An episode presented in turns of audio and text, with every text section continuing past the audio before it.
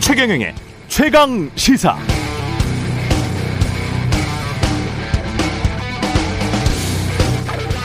네, 어제 발표된 윤석열 2차 내각 인선 가장 눈에 띄는 인물은 역시 한동훈 법무부 장관 후보자였는데요.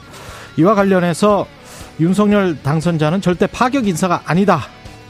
이렇게 말했습니다. 이 말 이전에 같은 날 안철수 인수위 위원장 추천 인사들은 중용할 생각이 없느냐는 기자들 질문이 있었고 윤석열 당선인은 인사 원칙에 부합하면 어느 계파도 상관없다. 거기에 부합하지 않으면 안 되는 것. 원칙은 능력과 인품을 겸비해서 국민을 잘 모실 수 있는 인사. 그게 원칙이라고 했죠. 원칙적으로는 맞는 말인데 그런데 그 원칙을 아직 모르겠습니다. 능력과 인품을 겸비해서 국민을 잘 모실 수 있는 장관 후보자가 원칙. 그 원칙에 대해서 생기는 궁금증은 저는 두 가지가 있습니다. 첫 번째는 능력과 인품을 겸비해서 국민을 잘 모실 수 있는 사람들을 윤석열 당선인은 어떻게 판별할 수 있을까? 두 번째, 능력과 인품을 겸비해서 국민을 잘 모실 수 있는 사람들은 그렇다면 현재의 장관 후보자들 뿐인가? 우리나라 인구가 5천만 명 넘고요. 지구상에서 가장 학구열이 불타는 나라, 대학 졸업자 비율이 가장 높은 나라 중 하나고 아무리 적게 잡아도 각 분야 최소 수십 명, 최소 수십 명의 잠재적 경쟁 후보군 중에 딱 이 사람만이 최적의 능력과 인품을 겸비했다는 그 소신은 어떤 원칙에 근거한 것일까요? 그건 객관적 판단일까요? 아니면 주관적 믿음일까요? 정치는 결국 국민 다수를 설득해야 하는 과정인데 말입니다.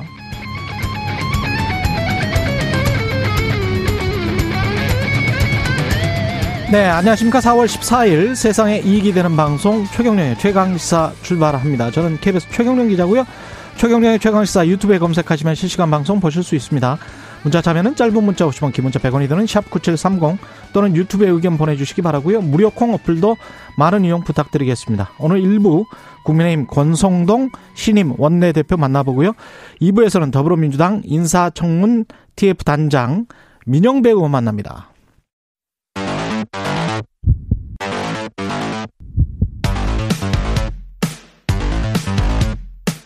오늘 아침 가장 뜨거운 뉴스 뉴스 언박싱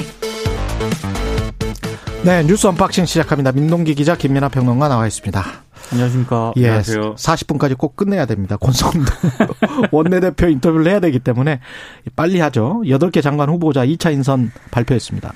가장 큰 관심을 받았던 인물은 법무부 장관에 내정된 한동훈 사법연수원 부원장이었고요. 예. 그리고 교육부 장관에는 김인철 전 한국외대 총장, 외교부 장관, 통일부 장관에는 박진 권영세 국민의힘 의원이 내정이 됐습니다. 1차 2천 인선안이 모두가 발표가 됐는데 18개 부처 가운데 고용노동부와 농림축산식품부를 빼고요. 16개 부처 수장이 내정이 됐는데 한동훈 내정자에 대한 관심이 집중이 되지 않았습니까? 예. 한 내정자가 수사지휘권 행사하지 않겠다라고 얘기를 했고 더불어민주당이 추진하는 검찰 수사권 폐지에 대해서는 반대한다고 밝혔습니다.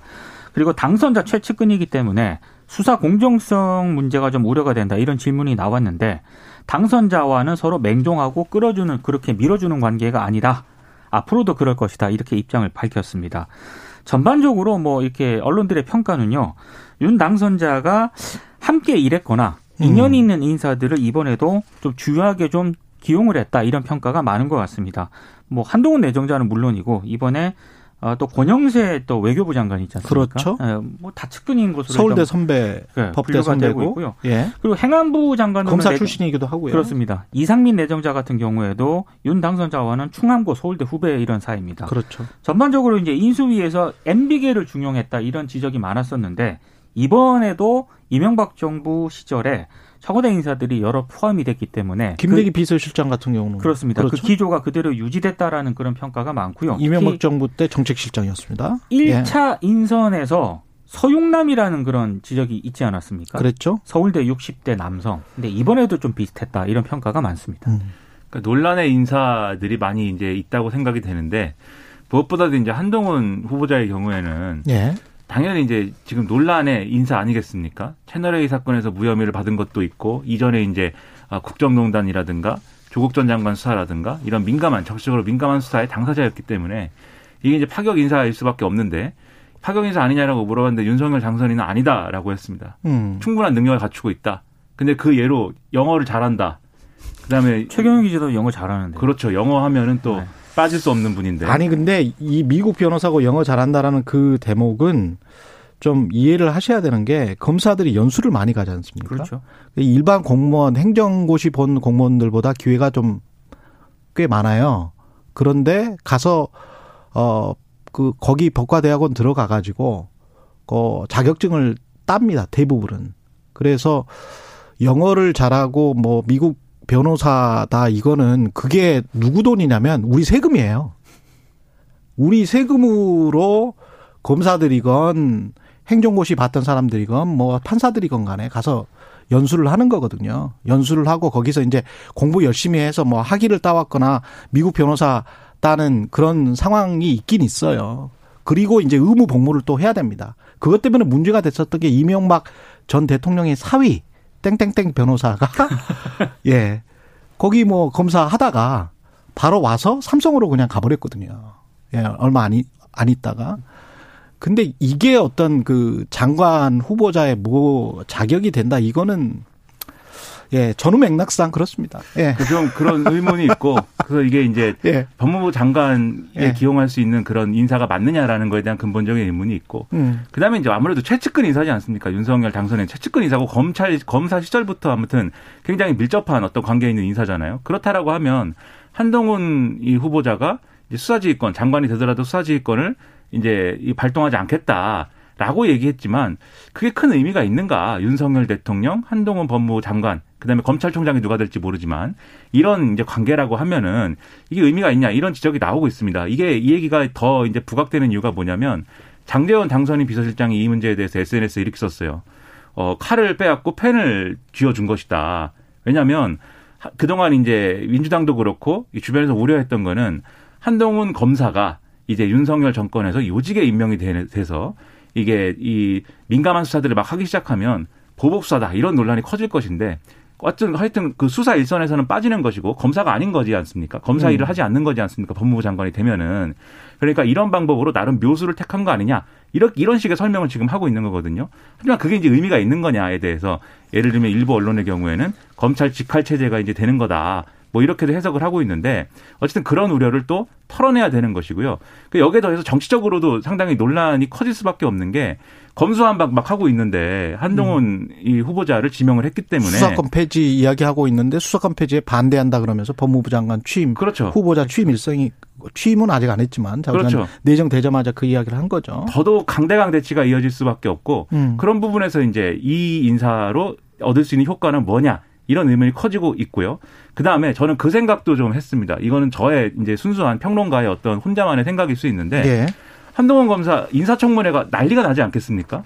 난리가 나겠죠. 민주당이 어떻게 해서든지 간에 이제 어, 낙마시키겠다고 이제 벼를 것인데 그 혐의 없음도 사실은 비밀번호를 못 풀어서 지금 혐의가 없다는 거 아니에요? 그러니까 채널A 사건에서 예. 그 포렌식 문제 뭐 이런 것부터 시작해서 음. 검찰 수사를 한 거에 대해서 다 올라올 거예요. 국정농단, 조국 전 장관, 채널A 다 얘기할 거예요. 그러면 예. 그러면 다시 또 이제 검찰 얘기하는 건데 이 한동훈 후보자가 어제도 느끼셨을지 모르지만 말을 하면 또 한마디도 안 지는 스타일입니다. 그렇죠. 그 자리에서 굉장히 세게 나를 세워서 얘기를 할 거예요. 그러면 제가 볼 때는 이 상황 자체가 음. 어, 한동훈 이 후보자의 의사가 어떻든지 간에 정계 입문의 문이 열릴 수 있다.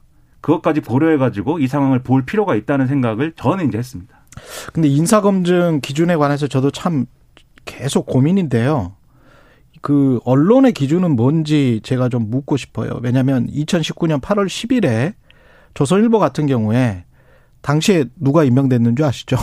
조국 법무부 장관이 임명됐고 문재인 대통령과 조국 법무부 장관의 친분 관계는 사람들이 다 알고 있었고요. 그런 상황에서 뭐라고 했냐면 일방 통행 코드 인사라는 이야기를 했어요. 그리고 검찰과 그때 이제 한상혁 방, 방송통신위원장도 임명됐습니다. 그래서 네. 한 10명 정도가 임명이 됐는데 장관급이 방송과 아 공- 검찰과 언론을 방송을 장악하기 위한 협치 포기를 어, 협치를 포기하는 신독재다. 야당은 이렇게 주장을 했고 어, 조선일보는 이거를 그대로 받아서 보도를 했죠. 그게 부 제목이었습니다. 기사의 부 제목이었는데 지금 현재 언론이 일방통행 코드 인사라는 단어를 쓰는지 안 쓰는지 한번 찾아보세요. 제가 아침에 신문을 봤는데 네, 없습니다. 없죠. 그러니까 일방 통행 코드 인사라고까지는 안 썼는데 예. 일반적으로 이제 비판적이긴 하고 특히 이제 한겨레 경향, 한국일보 등 동아일보까지도 사실은 굉장히 비판적인 사설을 쓰긴 합니다. 근데 이제 그렇게 이제 비교할 수도 있겠지만 또 동시에 다들 이렇게 우려하고 있는 상황을 인식을 해야 되고 어제 한동훈 후보자가 뭐라고 그랬냐면 검수한박에 대해서 음. 이렇게 얘기를 했습니다. 이렇게 이 사회에 예를 들면 학계, 언론인, 뭐 지식인 등등이 만장일치로 반대하는 사례 어, 본 적 있느냐. 음. 근데 한동훈 후보자가 법무부 장관 하는 거에 대해서 거의 지금 만장일치로 반대 내지는 우려 표명이 나와요. 그건 사실입니다. 뭐 이 강도가 다를 수는 있겠지만 과거 사례에 비추어서 그것까지 같이 인식을 하면서 이 문제를 풀어갈 생각을 하지 않으면 안 될 겁니다. 예. 내각 인사에 안철수 계는 다 패싱됐다. 이런 보도도 있습니다. 그러니까 2차 인선 어제 발표를 했는데 흔히 말하는 안철수 계가 한 명도 포함이 안 됐거든요. 그래서 안철수 위원장은 공식 입장을 아직 밝히지는 않고 있습니다. 다만 이제 내각 인선에서 안 위원장 측 그 인사가 배제된 것이라는 해석이 있다. 기자가 음. 이렇게 물으니까 다음 일정이 있다 이렇게 답을 했고요. 공동정부 구성에는 그럼 이상이 없느냐 이렇게 또 질문을 하니까 여기에 대해서는 답을 안 했거든요. 근데 좀 이상 기류가 좀 나오고 있는 게 어제 만찬이 예정이 돼 있었습니다. 윤 당, 당선자와 그리고 이, 이 만찬에는 이준석 국민의힘 대표하고 장재원 당선인 비서실장도 참석하는 그런 자리였는데 어제 불참했다라고 하고요. 안 위원장 측 인사가 오늘 조선일보와 인터뷰를 했던데 이렇게 얘기를 하더라고요. 2차 조각 인선안이 발표되기 전까지 당선자 측으로부터 어떤 인사안도 전달을 받지 못했다. 그러니까 이게 단순히 뭐 어떤 뭐 안 위원장 측이 어떤 자리에 들어가고 마냐 이런 문제가 아니라 안 위원장하고 협의하는 과정이 없었는데 이게 더 큰 문제다 이렇게 얘기를 했는데 또 제가 좀 눈길을 끌었던 거는 국민의힘 관계자도 조선일보랑 인터뷰를 했거든요 익명으로 예. 근데 이 관계자가 이렇게 얘기를 합니다. 대선에 임박해서 단일화가 이루어지지 않았느냐? 그러면 6일간 예치금을 넣고 이자가 얼마 나오겠느냐? 그 이자는 인수위원 8명으로 이미 다 치렀다. 이렇게 얘기를 했습니다. 양쪽의 인식차가 굉장히 큰 것 같습니다. 안철수 위원장 입장에서는 상당히 이제 화낼 수밖에 없는 게 음. 이태규 의원이 이제 인수위원 그만두면서 나는 내각에 참여 안 하겠다 뭐 이렇게 얘기했는데 인수위원을 그만둘 때는 그 전에 무슨 일이 있었어요. 그렇죠. 예. 네. 그리고 여기서 이제 나오는 보도의 핵심은 어쨌든 행안부 장관을 사실상 요구한 거는 다름이 없는데 예. 행안부 장관하고 법무부 장관은 지방선거 앞두고 정치인 출신은 안 쓰겠다라는 명분으로 안 시켜준 거잖아요. 그렇죠. 그런데 실제 뚜껑을 열어봤는데 행안부 장관, 법무부 장관 후보자들이 정치인 출신은 분명히 아닙니다. 음. 근데 법무부 장관 후보자는 한동훈 후보자고 이 행안부 장관 후보자는 이상민 후보자인데 이상민 후보자는 캠프 출신이고 어, 이 윤석열 이 당선이 나고 결국 같이 일해본 사람인 거예요. 그러니까 측근 인사라는 논란에, 논란에 범주 안에 있는 인사라는 것이죠. 코드 인사든 측근 인사든 뭐든. 그렇죠. 고등학교 후배입니다. 예. 그러니까요. 그러면은 결론적으로 얘기해서 정치인이 아닌 것 뿐이지 음. 애초에 지방선거 앞두고 중립성 논란 때문에 법무부 장관, 행안부 장관 후보자는 그렇게 좀 그걸 이 유념하겠다고 한 것으로 받아들일 수가 있는데 그게 명분인데 아니지 않습니까? 뚜껑 열어봤더니 그렇죠. 중립성 논란은 그대로 있을 수밖에 없는 거죠. 예. 그러면 왜 안철수 어, 측 인사는 받아들이지 않았는가에 대해서는 안철수 음. 위원장 입장에서 이거는 내가 뭔가 뒤통수를 맞은 것 같다 이런 생각을 하지 않을 수가 없고 결론적으로 이런 해석이 있습니다. 법무부 장관 후보자고 행안부 장관 후보자를 왜 고집했는가? 그 윤석열 당선인이 왜 안 내줬느냐? 음. 검경을 이 통화라는 그런 이 직책이기 때문에 이 두 개는 안 놓으려고 한 거다. 이런 해석까지 지금 나오거든요. 예. 그러니까 이런 것들까지도 청문회에서 아마 심각하게 다뤄질 겁니다. 예. 그리고 정호영 복지부 장관 후보자 아빠 찬스 이거는 좀 문제가 있어 보이는데요. 그 정호영 내정자의 딸이요. 예. 어, 정 내정자가 경북대병원 진료처장으로 근무할 때 학사 편입, 편입 전형에 합격을 했거든요. 딸이. 딸이. 예. 그때 경쟁률이 10.2대 1의 경쟁률을 보였고요. 음. 그리고 아들 같은 경우에는 경북대 병원장으로 있을 때 또 의대에 편입을 했습니다. 근데 아들 같은 경우에는 일반 전형이 아니고 특별 전형으로 일단 들어왔고요. 경북대 의대에 편입을 했다는 거죠. 네. 예. 특별 전형 같은 경우에는 지원자를 당시 대구 경북 지역 소재 고등학교 또는 대학 출신자로 대상을 한정을 했는데 음. 이 시기가 또 정내정자 아들이 경북대 의대 편입학 전형에 지원한 그런 해였다는 겁니다. 그러니까 정황상 좀 이상한 대목이 있다 이런 거고요. 면접을 또 의대 교수들 여섯 명이 봤다는 거 아니에요? 그렇습니다. 그리고 최종 합격자 선발 2단계가 면접고사 100점, 구술평가 200점이거든요. 예. 근데 면접하고 구술평가라고 하는 게 심사위원 재량이 또 크게 작용하는 방식이기 때문에 여러 가지로 좀 논란이 제기되고 있는 그런 대목인데 일단 내정자가 직접 여기에 대해서 해명을 한 건 없고요. 인사청문 준비단이 설명 자료를 내놨습니다. 자녀의 경북대 의대 편입과 관련해서는 적법한 절차에 따라 부정의 소지 없이 편입했다는 게 후보자의 입장이다. 상세한 설명은 청문회를 통해 하겠다. 이런 입장을 내놓았습니다. 그러니까 이게 이 정황만 놓고 보면은 상당히 심각한 문제가 있을 거라고 하는 그런 의심을 가지기 충분한 내용이죠. 자기가 병원장으로 있는 그 병원과 연관돼 있는 어쨌든 의대인 거 아닙니까? 그럼요. 그 의대에 어 심지어 이제 아들의 경우에는 특별 전형으로 들어온 거잖아요. 그렇죠. 그 근- 지방 지방의 대학 출신을 이 채용한 저기 뭐야 입학시킨다는 아, 면접을 본 의대 교수 여섯 명을 이 경북대 병원장이 몰랐겠습니까? 그러니까 말입니다. 다 후배들이겠죠. 그렇죠. 그러면 다 후배들일 거예요. 특히나 예. 이 정호영 장관 후보자는 윤석열 당선이 나고 뭐 40년 직이다 이런 평가가 있는 인물인데다가 예. 여러 가지 논란을 주렁주렁 또 달고 있거든요. 이런 것들에 대해서 사실은 기본적인 검증의 어떤 영역에 들어가는 문제 아닙니까? 이 이런 사안이 예를 들면은 야당인 시절에 일어났으면은 이거는 어쩌면 수사까지 해야 되는 그런 상황이에요. 지금 표창장하고 거의 비슷한 거 아닙니까? 그렇죠. 러니까 의대 교수 여섯 명을 다 불러서 전화 한 통이라도 받았으면 그 이상하게 되는 거예요. 이 상황 자체가. 그렇습니다. 예. 그러니까 이런 그렇죠. 것들에 대해서 면밀하게 검증을 해서 이 사안 알고 있지만 정말 문제가 없다고 생각해서 지명을 한 것인지 그렇죠. 아니면 검증의 그물에 음. 빠져나간 문제인 것인지는 아마 청문회에서 밝혀지겠죠. 그 최천표 같은 경우도 공개가 돼야 될 것 같은 게 이게 정성평가를 뒤에는 면접을 하는 것이기 맞습니다. 때문에 네. 몇 점을 줬는지도 굉장히 궁금하고 어, 그렇게 되면 다른 이거는 정말 공정의 문제하고 아주 직결됩니다. 어떻게 보면 이 정부의 핵심 고리, 핵심 슬로건하고 직결되기 때문에 글쎄요. 또 이거는 그냥 넘어갈 수 있, 는 문제는 아닐 것또 같은데요. 하나 제기된 네. 의혹이요. 세계일보가 오늘 간단하게 보도를 한 건데 경북대병원 진료처장으로 근무를 할 때도요. 새마을금고 이사장직을 병원장 허가 없이 겸직을 해서 당시 이것 때문에 교육부 감사를 받았다라고 합니다. 새마을공고 이사장을 왜 하지? 그러니까 이게 못하게 돼 있거든요. 진료처장을 하면서 그렇습니다. 이 경북대 교수 같은 경우에는 공무원 신분이기 그렇죠. 때문에 국립대니까. 예, 이게 지금 영리를 목적으로 하는 업무에 종사하지 못하는데 이것 때문에 이 교육부 감사를 받은 게 확인이 됐고 세계일보가 이 내용을 또 보도를 했는데 음. 여기에 대해서도 좀 구체적인 해명이 좀 필요한 것 같습니다. 예. 아마 더 나올 것 같습니다. 얘기가. 예. 네. 주렁주렁 나올 가능성이 높습니다. 민주당 지방선거 그러니까 이게 서울시는 지금 마땅한 후보가 없으니까 전략공천을 좀 고심하겠다 뭐 이런 이야기죠. 이게 이제 윤호중 비대위원장이 전략공천 하겠다라고 발언을 했는데 예. 전략공천을 경선 없이 간다는 거지 않습니까? 음. 논란이 제기가 되니까 민주당이 공지를 수정을 했어요. 전략 선거구 지정이다 이렇게 얘기를 했거든요. 전략 선거구 지정이다. 그러니까 기존 후보들 플러스 아. 다른 후보들까지 합쳐가지고 뭐 경선을 할지 어떻게 할지 이렇게 가겠다라는 건데 약간 논란이 좀 제기가 되고 있습니다. 그러네요. 그러니까는 결국은 누구를 얘기하는 거냐, 핵심이 음. 누구를 염두에 두고 하는 거냐가 좀 논란이 논란이 될 건데 예. 언론은 이낙연 전 대표를 이제 많이 보는 것 같아요. 근데 음. 이낙연 전 대표는 아마 이게 결국 전략 공천을 하는 거다. 그리고 경쟁 방식이 아니다. 음. 추대다라고 하는 그런 그림 아니면 나오기 힘들지 않겠느냐라는 진단도 있고요. 그렇죠. 얘기가 그렇게 되다 보니까 지난번 선거에서 좀 어, 설욕의 기회를 지난번 선거 결과에 대해서 설욕의 기회를 주자. 박영선 전 장관 다시 불러오자라는 음. 얘기와 함께 아예 그러면은 어 얘기한 사람이 책임져야 되는 거 아니냐. 박지원 비대위원장을 출마를 시켜라. 뭐 이게 문제가 있다고 했으니까 뭐 이런 얘기까지 상당히 혼란스럽습니다. 여기까지 하겠습니다. 그래도 꽤 많이 소화했습니다.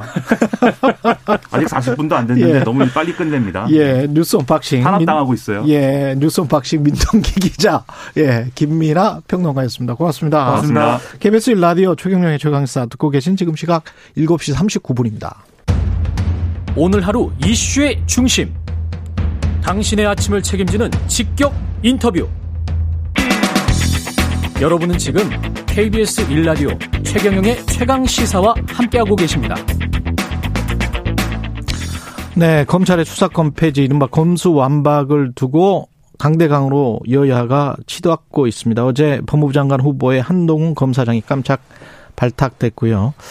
내각 인선 둘러싼 갈등이 커질 것 같은데 지금부터 국민의힘 권성동 신임 원내대표로부터 전국 현안들에 대한 입장 들어보겠습니다. 안녕하세요. 예, 안녕하세요. 권성동입니다. 예, 원내대표 일단 당선 전에 이 인사드렸었는데 축하드립니다. 당선되신 뭐, 것. 축하 받을 지금 상황이 아니고요.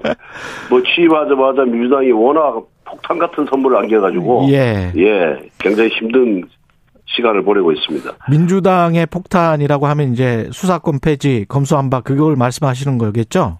그렇습니다. 예, 그 왜 하고 왜 추진한다고 보세요? 일단 민주당은 우선 정권 교체가 안 됐다면 이렇게 급하게 밀어붙였겠습니까? 음, 그러니까 결국은 어 민주당 내에 에, 이 권력형 부정부패에 대한 수사를 어, 검찰 수사를 막을 심산으로 저는 이걸 추진하고 있다 이렇게 보고 있거든요. 예, 그 누, 누구와 수사가 누, 그 수사 대상이 되는 누군가는 제가 굳이 안 해도 아마 음. 국민 여러분들이 잘 아실 것이다 이렇게 생각을 하고 있습니다.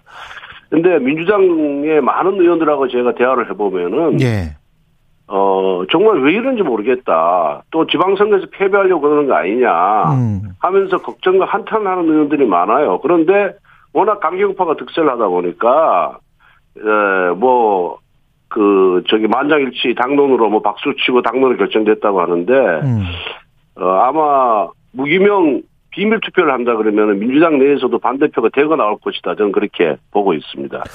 근데 저기 가령 이제 중수청을 민주당 생각대로 중수청을 설치하든 경찰에서 수사를 예. 하든 간에 뭐 지금 말씀하신 것들 그러니까 이제 나중에 윤석열 정부가 되면 예. 어, 이전 정권의 어떤 부패 관련된 수사랄지 대선 기간 동안에 나, 나왔던 과- 부정부패와 관련된 수사랄지 이런 것들이 안 될까요? 될 것 같은데요. 중수청 어차피 아니, 그러니까 예, 예. 제가 백보 양보를 해서 중대범죄수사청이든 한국형 FBI든 예. 이걸 설치한다고 했을 때 예. 그 기관만 만들어 놓으면 그 기관에서 수사 성과를 거둘 수가 있냐? 못, 못 건드잖아요. 그, 그 새로운 기관이 수사를 할 수 있는 그런 여건을 만들려면 충분한 그런 유예기간을 둬야 되는 거예요. 음. 그러니까 뭐 수사기관 하나 만들었다고 해서 수사가 그냥 이루어지는 게 아니잖아요. 예. 공수처를 보십시오. 1년을 일하는데 제대로 된 부정부패 사건 한 건도 지금 못하고 있어요. 음. 그왜 못하냐고 공수처장한테 물어보면은 그만한 그런 고- 부정부패 사건을 적발할 만한 수사 능력이 부족하다는 거예요. 수사 인원도 부족하고 아직은 그 순천지청 정도의 사이즈니까 규모가. 예 아니 그러니까 예. 사이즈가 그런 게 아니라 음. 기본적으로 수사라는 것이 그 노하우가 있고 기법이 있거든요. 예. 근데 이건 하루아침에 이루어지는 것이 아니에요. 이게 약간 음. 도제식으로 예. 어 선배가 후배한테 이렇게 승계하는 거거든요. 그게 뭐 아무나 저 검사 대통령에서 니 이거 수사해 버려가지고 수사 성과가 나오니 안 나온다니까요.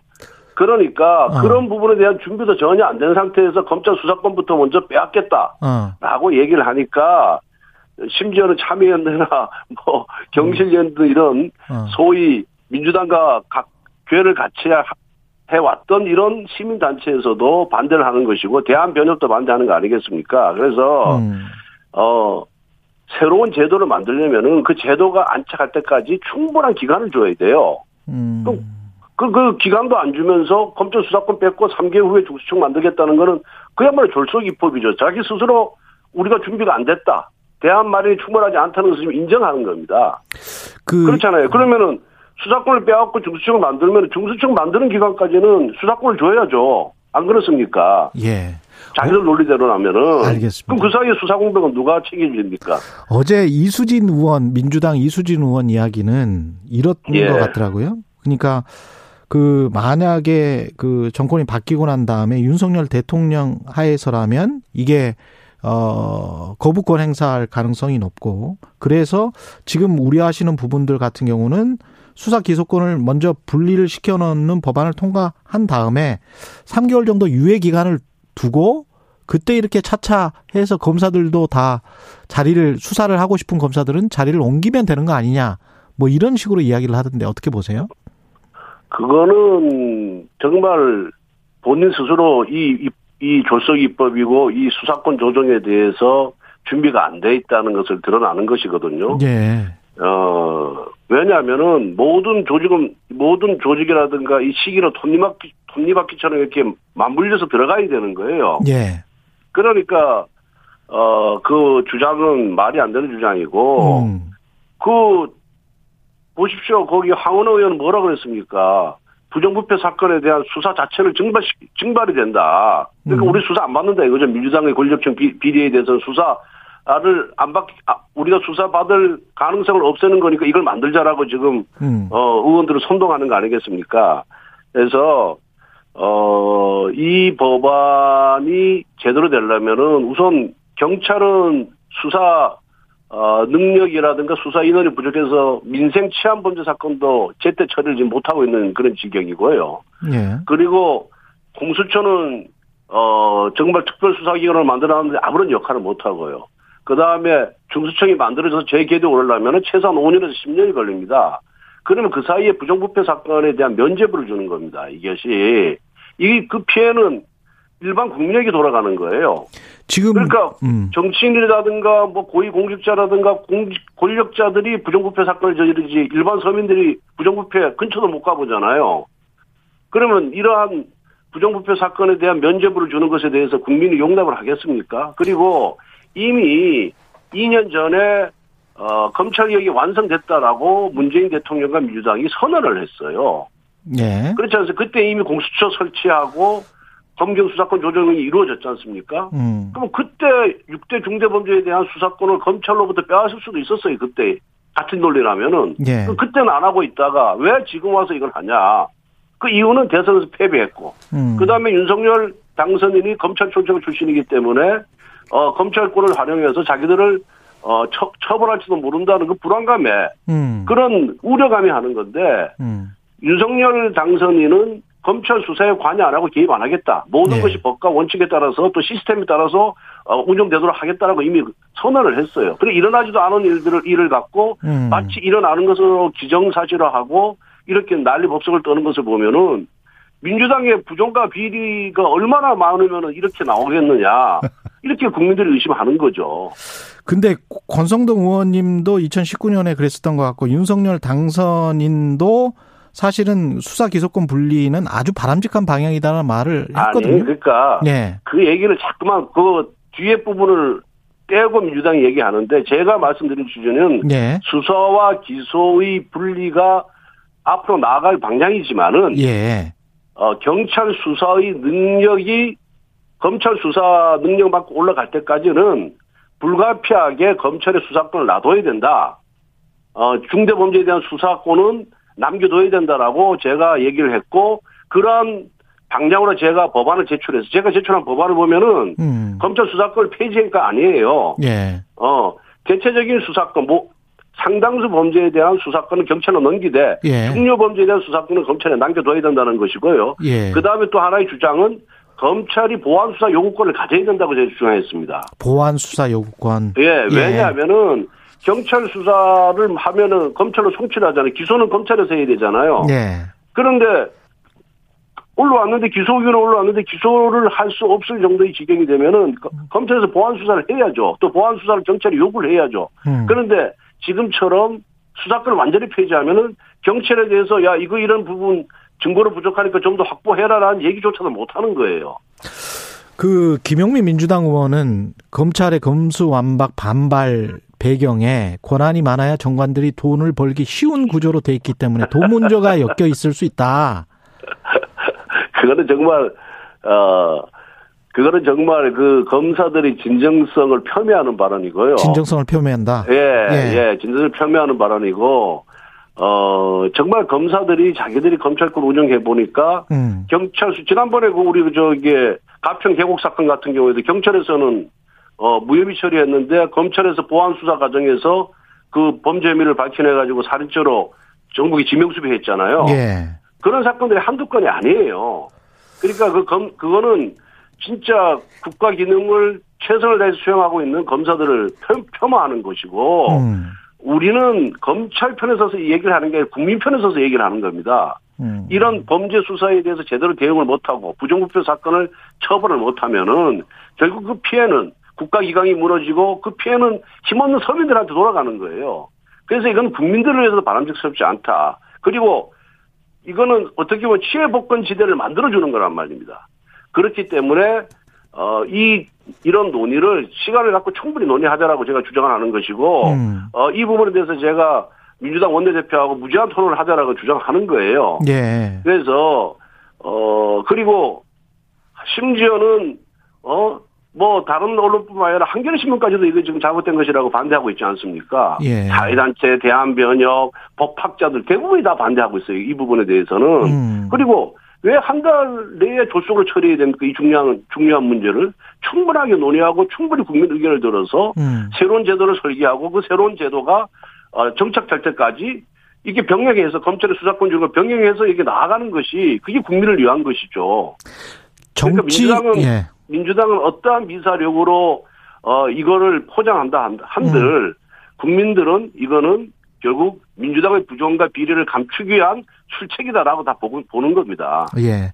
국회 정치 일정상 보면 어떻게 보세요? 그냥 필리버스터를 한다고 하더라도 필리버스터가 끝나면 어 회기가 끝나고 그 다음 날에 바로 이제 통과시켜 버리면 된다. 이게 이제 민주당 뭐 민주당이 생각인 것 그런 같은데. 그런 식의 그런 강행 처리, 음. 입법 독재 어를 뭐 한두 번 한 게 아니에요. 지금 21대 국회 들어서 회기- 여러 번 했거든요. 예, 예. 그래서 아마 민주당 입장에서는 그런 수순으로 나아가리라고 저희들은 예상을 하고 있고 그렇지만은 예. 이, 이 문제가 검수완박법이 국민에게 엄청난 피해를 주는 법이다.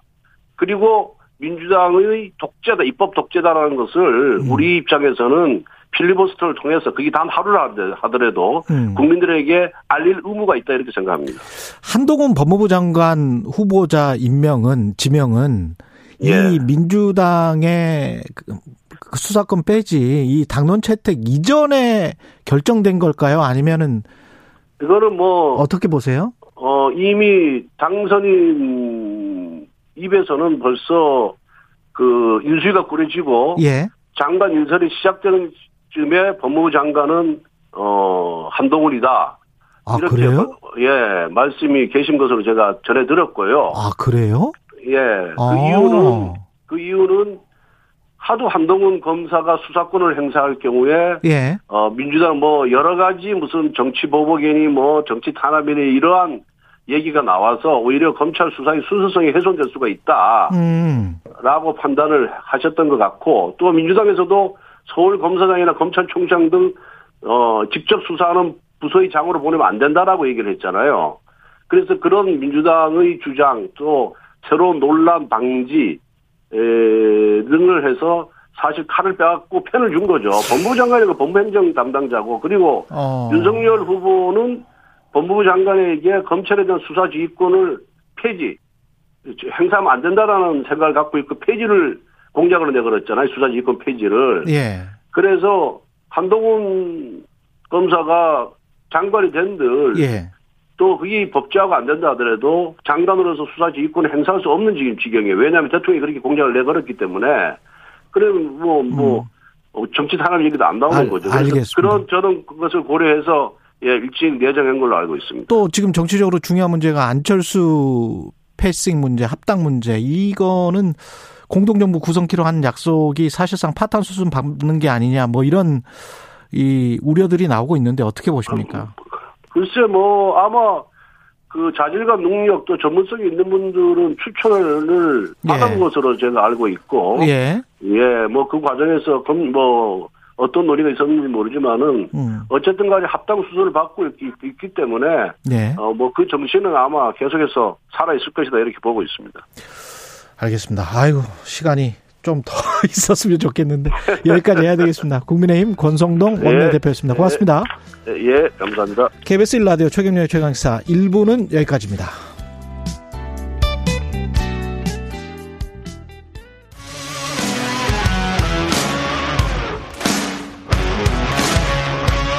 오늘 하루 이슈의 중심 최경영의 최강 시사.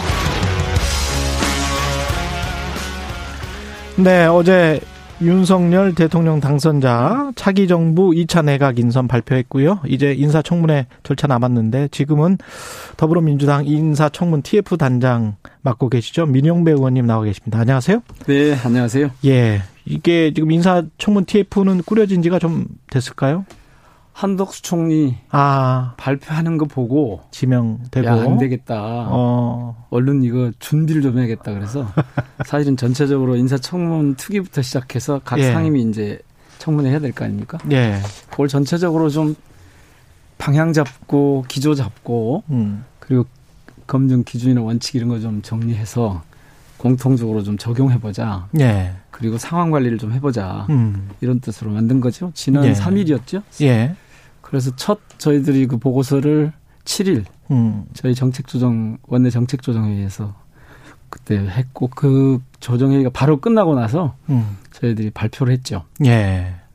2차 내각 인선 뭐 가장 최근 뉴스니까요. 어제 나온 뉴스부터 차근차근 그러면 그 지금 발표된 인선 내용들 야당이 된 거네요. 5월 10, 5월, 5월 10일부터는 이제 야당이, 야당으로서. 실, 네, 실제로 야당이 예. 되는 거고 지금도 사실은 야당인 셈이죠. 그렇죠. 네. 청문회를 하실 텐데. 예. 일단 2차 내각 인선은 어떻게 들으셨는지 모르겠습니다.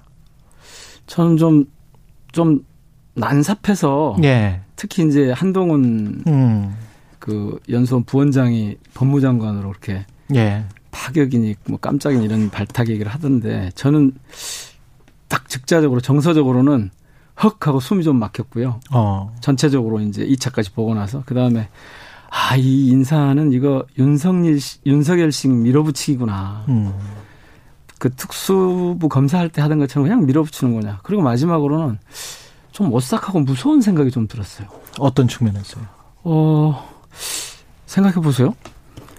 이 한동훈 그 법무장관 후보자 때문인데 음. 이 정치 보복이나 특히 우리가 극단적인 검찰 국가화가 진행될 것 같다라는 그런 어떤 음. 그래서 어 웬만한 사건이 있으면 이 검찰 주도하는 그래서 사람들이 되게 고통스러워지는 한동훈 후보는 보니 후보자는 보니까 국민들의 고통을 덜어주기 위해서 뭐 검찰이 수사권을 계속 갖고 있어야 된다고 그렇게 표현을 하는데 그 네. 거꾸로거든요 완전히 검찰이 그동안 그런 걸 해왔기 때문에 수사권을 좀 줄이려고 하는 것이 지금 이번 그거였어요. 그래서 아 이렇게 가서 검찰 국가와 혹은 검찰 쿠데타가 이거 완성되어 가는구나 이런 음. 느낌이 들어서 저는 좀 오싹한 그런 느낌이 좀 들었어요.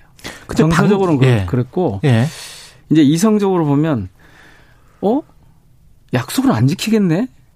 뭐 약속이라면? 그러니까 인 공동 정부를 구성하자고 했지 않습니까? 아, 예. 그랬는데 국민의힘하고 국민의당이 당, 공동 예. 정부를 구성하자고 해서 안철수 단일화하고 이렇게 했는데 음. 전혀 반영이 안 되더라고요. 예. 그러니까 이건 독주 내지는 폭주가 예상된다. 음. 이런 생각이 확 오더라고요. 저는 그랬습니다. 아까 그 권성동 의원, 권성동 원내대표 이야기는 제가 좀 깜짝 놀랐던 거는 저는 당론을 채택하고 민주당이 네. 그 이른바 검수완박 검찰의 수사권 폐지에 관한 당론을 채택한 다음에 그 반발심의 결정을 했을까 이렇게 생각을 했었는데 그게 아니라 미리 결정해뒀다고. 그러던데. 당선인 뭐 인수위 초기 때 이미 결정을 했다는 거는 이게 어떤 의미인지 저는 말은 그렇게 하지만 음. 되게 이제 조금 죄송한 표현인데 국민의힘 쪽에서 나오는 얘기를 들어보면 예. 저희 입장에서 볼 때는 거의 거짓말이 일색이에요. 그러니까 진실에 부합하는 얘기가 별로 없어요. 예. 그러니까 그거는 저는 이미 고민을 했으리라고 봅니다. 아마도 정권이 이를테면 정권 교체가 돼버렸기 때문에 예. 민주당이 검찰에서 수사권을 떼낼 것이다. 음. 그리고 지금 아까 그러시던데 뭐 칼을 장재원 실장이 그랬다 그러죠. 음. 칼을 빼앗, 아, 빼앗고 펜을 쥐어줬다 그러는데 아니 제가 보기엔 칼을 빼앗고 총을 쥐어준 거예요. 칼을 빼앗고 총을 쥐어줬다. 왜 보세요? 예. 원래 검찰총장이나 이렇게 가면 음. 거기서는 검찰 수사를 할 수 있으면 그렇죠. 그거 가지고 칼이라고 할 수 있는데 예. 이걸 빼앗아 우리 이제 이걸 박탈을 시키면 그러니까 음. 저희는 완박이란 말 안 쓰는데요. 검수 예. 완박이란 말안 그렇죠. 쓰는데 줄이면 확 줄이면 예. 그러면 사실은 실질적으로 수사를 못 하게 되잖아요. 예. 그런데 법무장관으로 가면 잘 음. 아시다시피 특검법이 있잖아요. 그렇죠. 거기에 법무장관은 필요하다고 인정하면 언제든 특검을 상설 특검으로 운영할 수가 있어요. 어. 그리고 그거를 누가 결정하냐? 대통령이 결정을 해요. 음. 그러니까 훨씬 더 센 무기를 지닌 거죠. 음. 그리고 이제 이게 정치적으로 보면 저는 그 조금 전에도 뭐 그런 얘기가 좀 나오는 것 같던데 예. 후계자 키우나 이런 느낌도 있더라고요. 후계자 키우나. 네. 근데 정치적으로 보면 어떻습니까? 검찰이 검찰이 신뢰를 얻기 위해서는 검찰의 자체적인 혁신이나 뭐 죽은 권력, 산 권력 그런 이야기 하지 않습니까? 그러면 지금 현재 시점에 대선 때 나왔던 많은 의혹들 대장동이건 김혜경 김혜경 법인카드건 또는 김건희 뭐 주가 조작 의혹 사건이건 고발 고발 사주 의혹이건 간에 만약에 다 공정하게 계속 다 한다면 민주당은 그- 그러면 검찰을 인정하실 수 있을까요? 아니 제대로만 한다면 제대로만 한다면. 제대로만 한다면 어. 그러니까 저희가 검찰의 수사권을 문제 삼는 건 예. 자꾸 조작을 한단 말이에요. 조작을 한다. 예. 어떤 거는 키우고 거죠. 어떤 거는 죽인다. 그렇죠. 아니 심지어는 아니 당사자가 지금 이번에 법무장관 후보가 된 거 아니에요. 그래서 음. 저희들이 경악하는 거죠. 그 세상에 말이 됩니까? 이걸 못 풀어서 예. 비밀번호 비밀번호, 휴대폰 비밀번호를 수사를 못했다는 게 못 말이 풀어서. 됩니까? 대한민국 검찰이 그렇게 수사력이 좋다고 계속 강조하는 대한민국 검찰이 음. 이건 그냥 봐주기죠. 그냥 묻는 거죠. 음. 그러면 이렇게 해놓고 진실이 뭔지 모르는 상태에서 어떻게 예. 하겠어요? 그런 검찰을 어떻게 믿겠어요? 음. 그래서 별도의 수사기관을 만들자는 건데 예. 시간이 없으니 예. 우선 아니 별도의 수사기관을 만들려면 그건 정부하고 협의가 돼야 되는 일이잖아요. 음. 법을 아무리 만들어도 거부하면 또 안 되는 거고. 음. 그래서 굉장히 오랫동안 길게 보면 뭐 15년 전부터 해왔던 검경 수사권 조정이나 검수 분리가 수사기소 분리가 지금 와서 막바지 이르러서 시간이 없는 거예요, 실제로. 예. 그리고 이번 아니면 제가 이제 그런 표현을 썼는데 2022년 4월은 다시 오지 않거든요. 음. 기회가 없어요. 그런데 이것을 무슨 뭐 정권이 바뀌었으니까 어쩌고 이렇게 묘한 논리를 갖다 들이대는데 저는 인사 얘기로 하러 나와가지고 예. 검찰 인사 이야기, 인사. 이야기 좀 하죠. 이제 예. 저 시간이 한 12, 3분밖에 안 남았는데 예. 일단 한덕수 국무총리 후보자부터 어떻게 보세요? 그 김현장에서 있었던 일과 그게 이해상충이 될 수 있는 가능성 그런 것들은 민주당이 좀 조사를 해보고 있습니까? 뭐 집중적으로 들여다보고 있는 내용 중에 하나죠. 그렇죠. 예. 예. 그래서 뭐 저희들이 좀- 이제 그동안 그 문재인 정부의 7대 인사검증 기준이 있었지 않습니까? 예. 이건 공직 윤리에 관한 거죠. 음. 공직 역량은 직무 역량은 나도 공직 윤리에 관한 건데 근래 시대 상황에서 보면 가장 먼저 추가해야 될 게 이 이해충돌 부분이에요. 그렇죠. 그 이해충돌 부분인데 딱 지금 보면 크게 두 가지가 있는데 하나는 그 고액 고문료하고 또 음. 하나는 임대료죠. 예. 그 임대료 같은 경우는 명백하게 당시에 외국 기업들에 관한 업무를 맡고 있었어요. AT&T 등의 임대를 해줄 예. 때 자택을 예. 그러면 이거 음. 그 부동산에 맡기니까 그랬다고 그러는데 아니 부동산에서 얘기해야죠. 내가 지금 이런 일을 하고 있으니까 이런 조건은 받지 말아주고 발생이 생기지 않을 이런 이해 충돌이 생기지 않을 내 공직자로서 좀좀 걸린다 이렇게 음. 얘기해줘야 되는 거 아닙니까? 그리고 음. 그게 지금 우연히 그렇게 됐다고 그러는데 그 말은 이런 말하고 비슷한 거죠. 윤석열 당선인이 아버지 붙인 그 집을 예. 화천대유 대주주가 누나를 통해 사줬다. 이거 굉장히 우연이라고 하잖아요. 그렇죠. 이거 우연일까요? 지금 정도 되면 검찰이 사실은 음. 가령 정호영 후보자 같은 경우에 예. 옛날 조국 장관식으로 하자면 정호영 지금- 보건복지부 장관 후보자. 예, 지금 정도면 한동훈도 마찬가지고요. 음. 지금 정도면 얼른 압수수색 해가지고 수사 다시 해야 돼요. 시작해야 돼요. 그때가 언제였습니까? 그때 보면 대통령 인사권을 행사하고 있고 예. 그런데 국회가 인사청문회를 들어가려고 하는데 그렇죠. 행정기관인 검찰이 나서가지고 그래서 저희들이 검찰 쿠데타라고 하는 거예요. 음. 나서서 그 인사권을 제재하고 대의기관을 무시하고 그럼 그때 사실 저 같았으면 수사 중단 지시를 했을 거예요. 수사 지휘를. 음. 한동훈 후보가 지금 수사 지휘권을 행사하지 않겠다 그러는데 예. 그거 이- 그거하고 그런 오히려 수사 지휘권 행사를 해야 돼요. 음. 그런 경우에 검찰이 검찰이 수사권을 갖고 있을 때는 음. 왜냐하면 잘못 나가는 걸 그냥 그냥 두면 안 되잖아요. 예. 근데 지금 아무것도 않잖아요. 그러니까 이런 검찰을 두고 음. 우리가 이제 그냥 지나갈 수 없는 한덕수 총리 얘기를 하자면 예. 그래서 이번에 이제 어떤 걸 저희들이 기준에 중요한 걸 하나 넣냐면 이해충돌을 넣고 그렇게 어 부동산 자신의 부동산을 그런 식으로 우연히 됐다고 하는 이런 이거 국민들을 바보라는 거죠. 음. 이거 누가 모르겠습니까? 이걸 금방 봐도 그러니까 지금 이번 인사의 제일 큰 문제는 한덕수 총리 때부터 마찬가지인데요. 예. 앞서 이제 뭐 진행하시면서 말씀을 하시던데 음. 인사 검증, 인사 원칙이 없어요. 원칙과 기준이 없어요. 왜, 어, 왜 이분을 했는지 그냥 세 평만 있는 거예요. 음. 이분에 대한 인물평만. 그리고 원리가 없어요. 이제 저희들이 그래서 이번에 내세운 원칙 중에 하나가 적소적재 원리라고 하는 거거든요. 예. 되게 사람 먼저 뽑아놓고 자기 측근들 다 챙겨놓고 이 중에 누구한테 이렇게 나눠주게 하는 이런 인사하지 말고 음. 그 직무에 그 장관에 그 총리에 어떤 지금 과제가 있고 그 직무가 지금 필요한 역량이 뭔지 이걸 먼저 정리를 하고 그래서 여기에는 그런 역량을 가진 누구를 갖다 앉힌다. 이렇게 해줘야 국민들이 볼 때, 오, 인사를 하네. 그러니까 이거는 인사인지 그냥 이른바 이 나눠먹기인지 알 수가 없는 상황인 거죠. 그 정호영 보건복지부 장관 후보자 같은 경우 지금 잠깐 말씀을 해줬습니다마는 이게 딸 아들이 경북대 의대로 편입하는 과정에서 다 병원 고위직에 있었고 병원장이었고 그러니까 그 정도 말이죠. 되면 지금쯤은 예. 옛날에 윤석열 당선인이 검찰을 있을 한동훈 수사하던 식으로 하자면 지금 압수수색 해야 된다니까요. 음. 그렇지 않습니까? 예. 근데 안 하잖아요. 이렇게 검찰이 선택적으로 수사를 하고 기소를 하는데 음. 그 검찰을 그냥 그대로 두자고 하는 게 말이 됩니까? 예. 그리고 그 칼럼이나 글이나 말에 대한 논란들도 좀 있는데 이창량 그 산업자원부 장관 후보자 같은 경우에 출산 기피 부담금 출산 이야기. 기피 부담금, 예. 혁신학교는 국민을 바보화하는 거다. 음. 그 다음에 전두환 그, 그 물가 정책을 성공 사례로 독재 어. 칼럼, 그러니까 독재 옹호 칼럼 예. 수도 없더라고요. 거기다가 예. 이거는 그냥 자기 생각이니까 설령 또 이런 생각을 가질 수 음. 있다고 하자고요. 잘 아시는 것처럼 사회이사로만 8억을 받았어요. 예. 세계 기업에서 예. 국민 상식에 부합합니까? 공정합니까?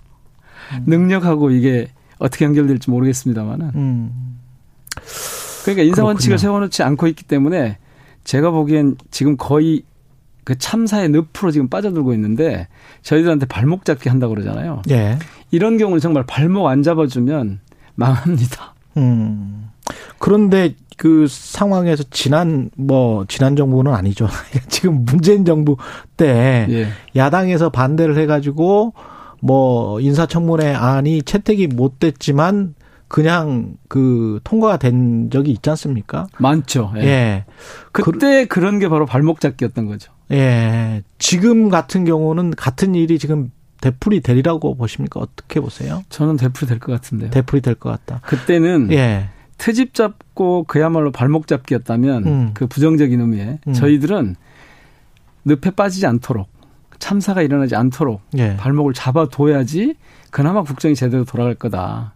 이런 관점에서 접근을 좀 해야 될 것 같습니다. 이 중에서 예. 딱한 사람만 뽑아라. 가장 문제가 있다. 물론 뭐 더 조사를 해보셔야 되겠지만 꼽는다면 누구실까요? 그것은 뭐 제 몫은 아닌 것 같은데요. 예.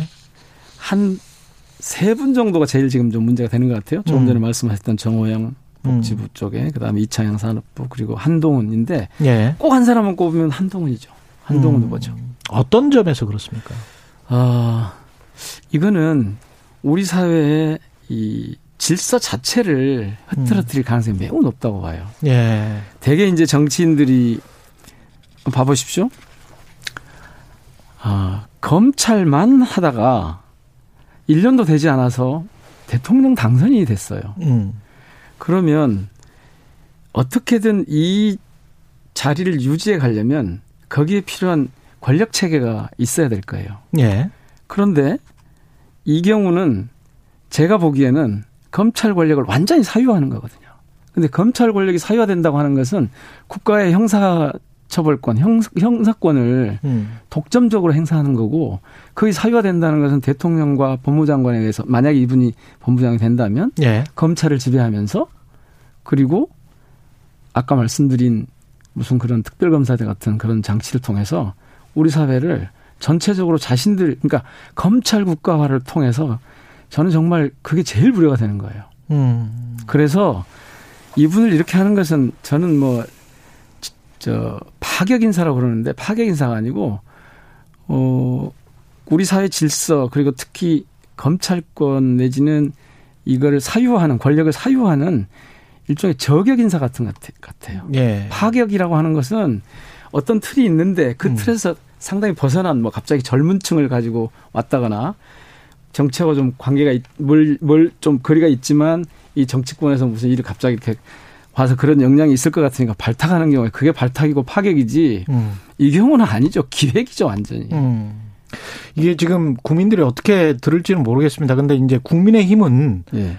이게 반대를 위한 반대다. 무조건적인 깎아내리기의 목적이 있는 것이 아닌지 의심스럽다. 아까 발- 발목 잡기 말씀을 하셨는데 예. 이렇게 이제 이야기를 하고 국정을 안정적으로 운영하기 위해서 좀 뭐 협치를 해줘야 되는 거 아니냐 뭐 이런 이야기도 있고요. 그러니까 국정을 완정적으로 운영하려면 예. 오히려 인사를 이렇게 음. 하면 안 되는 거죠. 제가 아까 말씀드린 것처럼 음.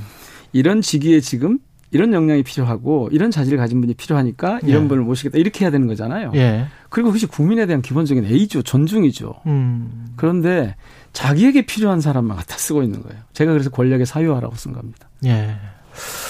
되게 되게 위험한 상황이라고 저는 봐요. 지금 저 정부 조직법과 관련해서도 지금 여성가족부 폐지 공약이 있었기 때문에 그거는 뭐 조금 더 논의를 많이 하지 논의를. 않을까요? 그리고 아. 그것은 어쨌든 저희들이 예. 제어를 할 수가 있잖아요. 음, 국회에서 그럼요. 예. 정부 조직법은 뭐 개정을 해야 되니까요. 예. 예. 그래서 그거는 뭐 자신들이 한다고 해도 이게 뭐 꼭 그렇게 진행되는 건 아닌데 음. 인사는 다르거든요. 예. 말씀하셨듯이 저희들이 아니라고 해도 음. 청문보고서 채택하지 않아도 그냥 강행을 할 거거든요. 예. 저는 한동훈 장관 지금 저희가 철회 요구했잖아요. 예. 당에서 그냥 갈 것 같은데요. 음. 구체적 일정은 어떻게 됩니까? 청문회는 지금? 되게 15일 동안 예. 이내 청문 요청서가 오면 15일 동안에 청문회를 해서 예. 보고서를 이제 대통령한테 보내줘야 되는데 안 보내주면 대통령이 또 한 10일 정도 예. 보내달라고 다시 요청을 하게 돼 있습니다. 음. 그때까지 안 보내주면 이제 강행을 하는 거죠. 그렇군요. 강행을 할수 있는 거죠. 마지막으로 그 검찰 수사권 폐지와 관련해서 한 가지만 한 가지만 더 예. 여쭤볼게요. 그러면 이 어, 지금 세간에서 언론에서 예상하는 대로 그냥 5월 3일이나 4일쯤에 문재인 정부, 문재인 대통령 임기 내에 처리하는 거는 어, 뭐 확실한 겁니까? 의원님이 저희들은 보시기에? 그런 의지를 갖고 있는 거죠. 음, 어제 회의를 통해서 예. 그렇게 의지를 이제 확인을 했죠 서로. 근데 법적으로 절차적으로 아 특히 또 그제구나. 예, 예. 법적으로 절차적으로 쉽지 않습니다. 뭐 박병석 지난번에 국회의장의 또 동의가 있어야 될 것 같다는 생각도 들고요. 언뜻 그런 것도 허들 중에 하나죠. 예 그러니까 의장이 이걸 올려주지 않으면 그렇죠. 회의를 진행할 수가 없으니까. 본회의 예. 그렇죠.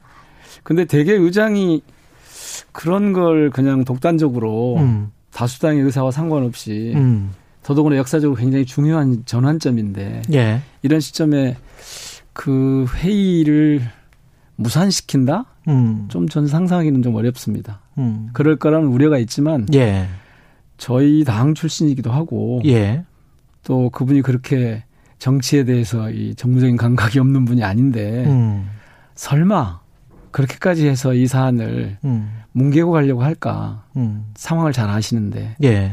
그래서 뭐 그렇게 무모하게 하지는 않으실 것 같은데 알겠습니다. 예, 여기까지 하겠습니다. 예, 뭐, 인사 얘기를 많이 해야 되는데 인사 저희가 못했네요. 뭐 마지막으로 덧붙이실 말씀 있으세요? 어 저는 예, 제발 그 윤석열 당선인이 음, 폭주를 하지 않았으면 좋겠습니다. 폭주하지 마, 네. 말았으면 좋겠다. 권력을 사유하지 않았으면 좋겠습니다. 음, 다 아시겠지만 권력은 일시적으로 국민으로부터 위임받은 것이고 그것을 행사하는 기간에도 늘 주권자들의 뜻을 존중해야 합니다. 그런데 지금처럼 굉장히 독단적인 진짜 특수부 검사가 무슨 사건 처리하듯 수사하듯 해나가는 이 방식은 아니라고 봅니다. 음, 그거는 자신에게도 불행해질 거고요. 저희들이 요즘 농담하는 것 중에 하나가 검수한박 검수한박 그렇게 얘기하는데 음. 그대로 두면 자신한테는 돌아오지 않을까?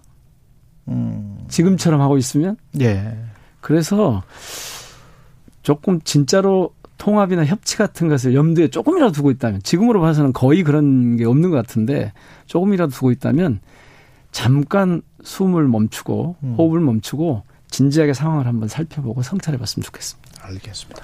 고맙습니다. 예, 지금까지 민영배 더불어민주당 인사청문 TF 단장이었습니다. 고맙습니다. 고맙습니다.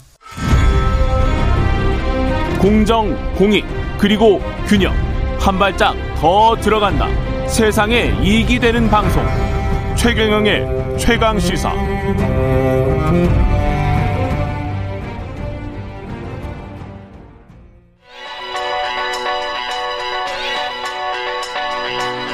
최강 시사.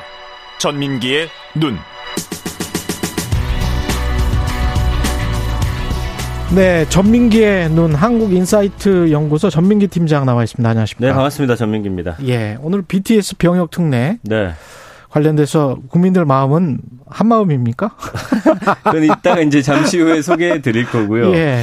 일단 병역 특례 논란이 이번이 처음이 또 아니잖아요. 몇 년 된 것 같은데. 맞습니다. 예. BTS 병역 특례 지금 뜨거운 감자가 됐는데 정치권이 좀 논의에 불을 지폈고 소속사가 입장을 밝히면서 음, 이게 이제 수면 위로 올라왔어요. 소속사가 뭐라 그랬어요? 소속사에서는 지금 라스베가스에서 큰 프로젝트를 진행을 해야 되는데 이걸 빨리 좀 결론을 내달라. 왜냐면 이게 장기 프로젝트예요. 거기서 콘서트도 하고 뭐 제품도 팔고 아주 대규모로. 그래서 이번에 오랫동안 예, 라스베가스에 보라색 이 불이 켜진 거 다 보셨을 텐데 아마 언론에서. 아, 그래서 거기에 이제 거대한 자본이 들어오는데 음. 이 중에서 멤버가 갑자기 군대를 뭐 열어 떠나게 된다라든지 이렇게 됐을 때는 거기에 좀 차질이 생길 것 같으니까 그냥 결론을 좀 빨리 내달라 이런 식의 입장을 밝혔거든요. 라스베가스에 뭐 어마어마한 호텔들이 많이 있죠. 맞습니다. 예. 그래서 국방부를 중심으로 지금 뭐 좀 아무래도 그 태어난 아이들 수가 줄다 보니까 음. 또 인력난이 있나 봐요. 그래서 정부가 이제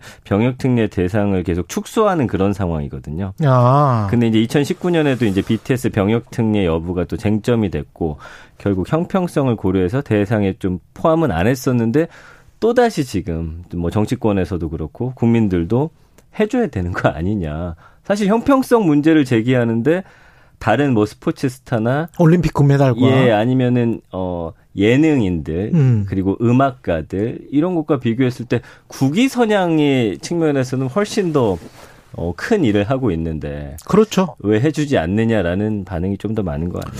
올림픽 금메달과 그래미 어워드 뭐 이런 것들 비교를 해 빌보드 차트 뭐 이렇게 비교를 해보면 맞아요. 또 일리가 있, 는 부분들이 있습니다. 왜냐하면 그리고- 예. 국악이라든지 예. 이런 데에서도 병역 특례가 있는데 음. 국제 대회가 없는 경우에는 국내 대회에서 상을 여러 번 타면 또 병역 특례가 되는 경우도 있거든요. 국악도? 예, 예. 그러니까 그런 측면에서는 어 이게 안 맞는 거 아니냐 이런 좀 발언도 있고요. 그렇죠. 그렇게 생각해 보면 수십억 명 중에서 지금 한 그룹이 우뚝 선 건데 네, 네. 예. 맞습니다. 국악 같은 경우는 뭐 우리나라 안에서 하는 거니까요. 대중문화 예술 차원에서도 이게 대중문화 예술 분야에 뭔가 좀 두각을 나타내는 사람은 병역 특례를 해주자, 면제를 해주자, 뭐 이런 아주 조항이 있는 거 아니에요? 네네네. 그렇게 알고 예. 있고, 그게 이제 기준이 좀 다르더라고요. 이제 뭐 음. 대회나 이런 거에 따라서 다른데, 어쨌든 지금의 이제 논의가 시작돼야 되는 건 꼭 BTS여서가 아니라, 예. 우리가 이제 아카데미상도 수상하고, 뭐 등등의 음. 일들이 앞으로 또 우리 K 어, 컨텐츠나 문화에 대한 관심이 늘기 때문에, 그렇죠. 그다음에 이제 OTT를 통해서 우리나라 작품들이 전 세계로 뻗어나가고 있는 이 상황에서 음. 사실은 한 번쯤 꼭 짚고 넘어가야 될 문제가 아닌가라는 생각이 듭니다. 다른 경우들 손흥민이랄지 조성진이랄지 피아니스트 조성진, 조성진 씨도 병역 특례가 됐었죠. 저도 그렇게 알고 있습니다. 예. 정확히는 어. 제가 좀 확인은 못 하겠네요. 예. 그래요? 네. 예. 그러니까 아마 세계적인 콘쿠르가 있습니다. 뭐- 쇼팽 콘쿠르 예, 같은 예, 뭐 거. 그런 데에서 이제 우승하거나 그런 분들은 또 병역 특례가 어, 혜택이 주어지죠. 뭐 클래식 과 뭐 대중문화와 이런 대중음악과 음. 이런 것들을 뭐 차별할 필요는 없을 것 같은데. 예, 그래서 이따가 이제 설문조사도 있고요. 예. 빅데이터 자료도 있기 때문에 예. 국민들은 어느 정도 거기에 대해서 반응하고 계신지 좀 국민들은 어떻게 반응하고 있습니까? 일단 빅데이터 그런 반응부터 좀 볼까요? 예. 일주일 동안 언급량이 한 3만 건 정도 되니까 음. 이게 뭐 지금 뭐 우리나라의 전체 이슈 중에 탑은 아니지만 그렇- 그래도 한 달로 치면 10만 건이 넘기 때문에 예. 많은 국민들이 관심을 갖고 있는 사안이에요. 음. 그래서 이제 연관어는 역시나 이번에 인수위에서 뭐 이런 입장 밝히고 또 찾아가고 이런 게 이제 어 회자가 됐고요. 거기에 대해서 뭐 대체 복무라든지 음. 그 다음에 어 병역법 이런 등등의 이야기가 나오는 것을 보니 BTS에 관한 음 병역 특례를 줘야 되냐 말아야 되냐에 대한 논의는 이제 시작이 됐다라고 볼 수 있을 것 같고요. 예. 감성어가 중요한 것 같아요. 음. 이게 물론 찬반은 아니지만 그래도 긍정적인 표현이 맞느냐 부정적인 표현이 맞냐 봤을 때는 예. 57대 40으로 긍정이 많았습니다. 어. 그러니까 이거를 만약에 비율로 따진다면 6대 4 정도가 되는 건데 일단은 부정적인 어떤 여론이 훨씬 더 뜨겁게 붙는다라고 봤을 때는 좀 더 긍정적인 반응이 많다라고 좀 더 읽혀지고요. 예. 그 단어들을 봤을 때 기여한다, 자격이 충분하다, 전 세계적이다, 그 다음에 관심을 모으고 있다, 최선을 다한다, 한류 열풍 주목되다, 자랑스럽다, 음. 이런 키워드들은 역시나 어, 병역 특례에 좀 찬성하는 목소리들이고요. 예. 여기에 조금 배신감을 느낀다라는 반응들도 좀 있더라고요. 그래도 군대는 가야지 뭐 이런 맞습니다. 거. 예. 그래서 역차별이다 뭐 등등등의 음. 단어들로서 표현이 되는데 어쨌든 감성으로 봤을 때는 6대 4 정도로 긍정적인 긍정이 마- 많다. 반응이 많았다라는 것이죠. 지금 확인을 밖에서 제작진이 해줬는데 네. 피아니스트 조성진 씨 같은 경우 병역 특례를 받았어요. 받았군요. 예. 2009년 A1 학교 음. 3학년 재학할 때 최연소 아시아 최초로 일본에서 열린 국제 피아노 콩쿠르 1위 입상하면서 네. 만 15세 혜택을 받았다는데. 대단하네요. 예. 네. 근데 사실 그거 받았다고 해서 우리가 조성진 저 나쁜 사람 하지 않거든요, 사실은. 그렇죠. 예. 그냥 국위선양 한 그런 측면에서 BTS도 저는 비슷한 어떤 역할을 하고 있지 않나. 뭐 이건 개인적인 생각입니다. 뭐그 예. 예. 이게 근데 정치권의 역할이 있어야 되는 거 아니에요? 반대 목소리를 뭐 설득해야 되는 것도 있고. 맞아요. 왜냐하면 지금 예. 설문조사에서도 한 87%의 국민이 음. 대체 복무라든지 병역 특례를 찬성하고 있는데 일단 정치권의 역할이 큽니다. 왜냐하면 상황은 바뀐 게 없는데 이 상황에 대해서 또 국민의 여론을 수렴하지 않을 수가 없고 좀 조심스러워하는 거는 맞는 것 같아요. 그래서 그렇죠. 만약에 그렇지만 BTS 병역 특례 인정한다면 여기에 대한 명쾌한 설명을 좀 내놔야 될 것 같고 기준도 좀 명확하게 밝혀야 될 것 같고요. 기준도 사실은 올림픽에서 뭐 아시안 게임 야구 같은 경우도 제 기억에 아시안 아. 게임으로 다시 맞아요. 낮췄었고 뭐 이랬던 기억이 나잖아요, 우리가. 그러면서 그때 이제 선수들 예. 다 그거 해주기 위해서 그렇죠. 예, 또 그게 예. 이제 또 그거는 공정하지 못하다라고 국민들이 받아들였었거든요. 그 오- 원래는 올림픽밖에 아니었는데 네. 아시안 게임으로 또 낮춰주고 그랬었거든요. 네, 네, 근데 네. 그런 것들을 생각해 보면 사실 고무줄 잣대예요. 그때 음. 그때 국민 여론이 있는 것이고 네, 네. 국민 여론을 얼마나 좀 잘 합의해 줄 수 있느냐 이런 것들이 중요하죠. 맞습니다. 그래서 이 예. 문제가 결국은 사회적 기여를 어떻게 객관적으로 평가할 것인가. 음. 형평성과 공정을 현 사회가 어떻게 받아들이는지가 사실 중요할 수밖에 없거든요. 예. 이 문제를 해결하기 위해서는 음. 좀더 근본적인 해법을 제시하는 일이 앞으로의 좀 과제가 될 것 같고요. 예. 그래서 뭐 예를 들면 아메리칸 뮤직 어워즈라든지 뭐. 그래미, 빌보드 어. 뮤직 어워드 등등 사실 이거는 모든 국민들이 야그 그거 나이에 어 말이 안 돼 하진 않거든요. 전민기의 네. 눈이었습니다. 고맙습니다. 감사합니다. 예.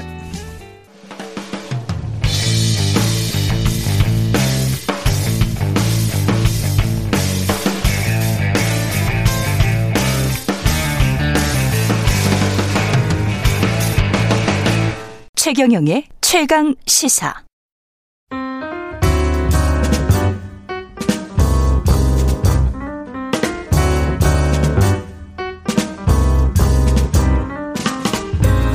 네, 더 나은 미래를 위해서 오늘의 정책을 고민합니다. 김기식의 정책 이야기 식센스 김기식 더 미래 연구소 소장 나와 계십니다. 안녕하세요. 예, 안녕하세요. 예, 오늘은 부동산 정책 원희룡 그 인- 인수위 기획위원장이고 그때 이제 대선 때는 정책본부장이어서 예, 예, 그랬죠. 부동산 관련해서 윤우덕 정책본부장과 여기에서 막 토론하고 그랬었는데 네. 어떻게 평가하십니까? 뭐 부- 국토부 그 전문성이랄지 이런 거는 뭐 어, 없긴 하지만 그래도 뭐 정책과 관련해서 지사도 하고 그랬으니까 뭐, 뭐 여러 뭐 가지로 볼수좀 있겠는데요. 예. 그 평가해 준다면 어쨌든 광역자치단체장을 예.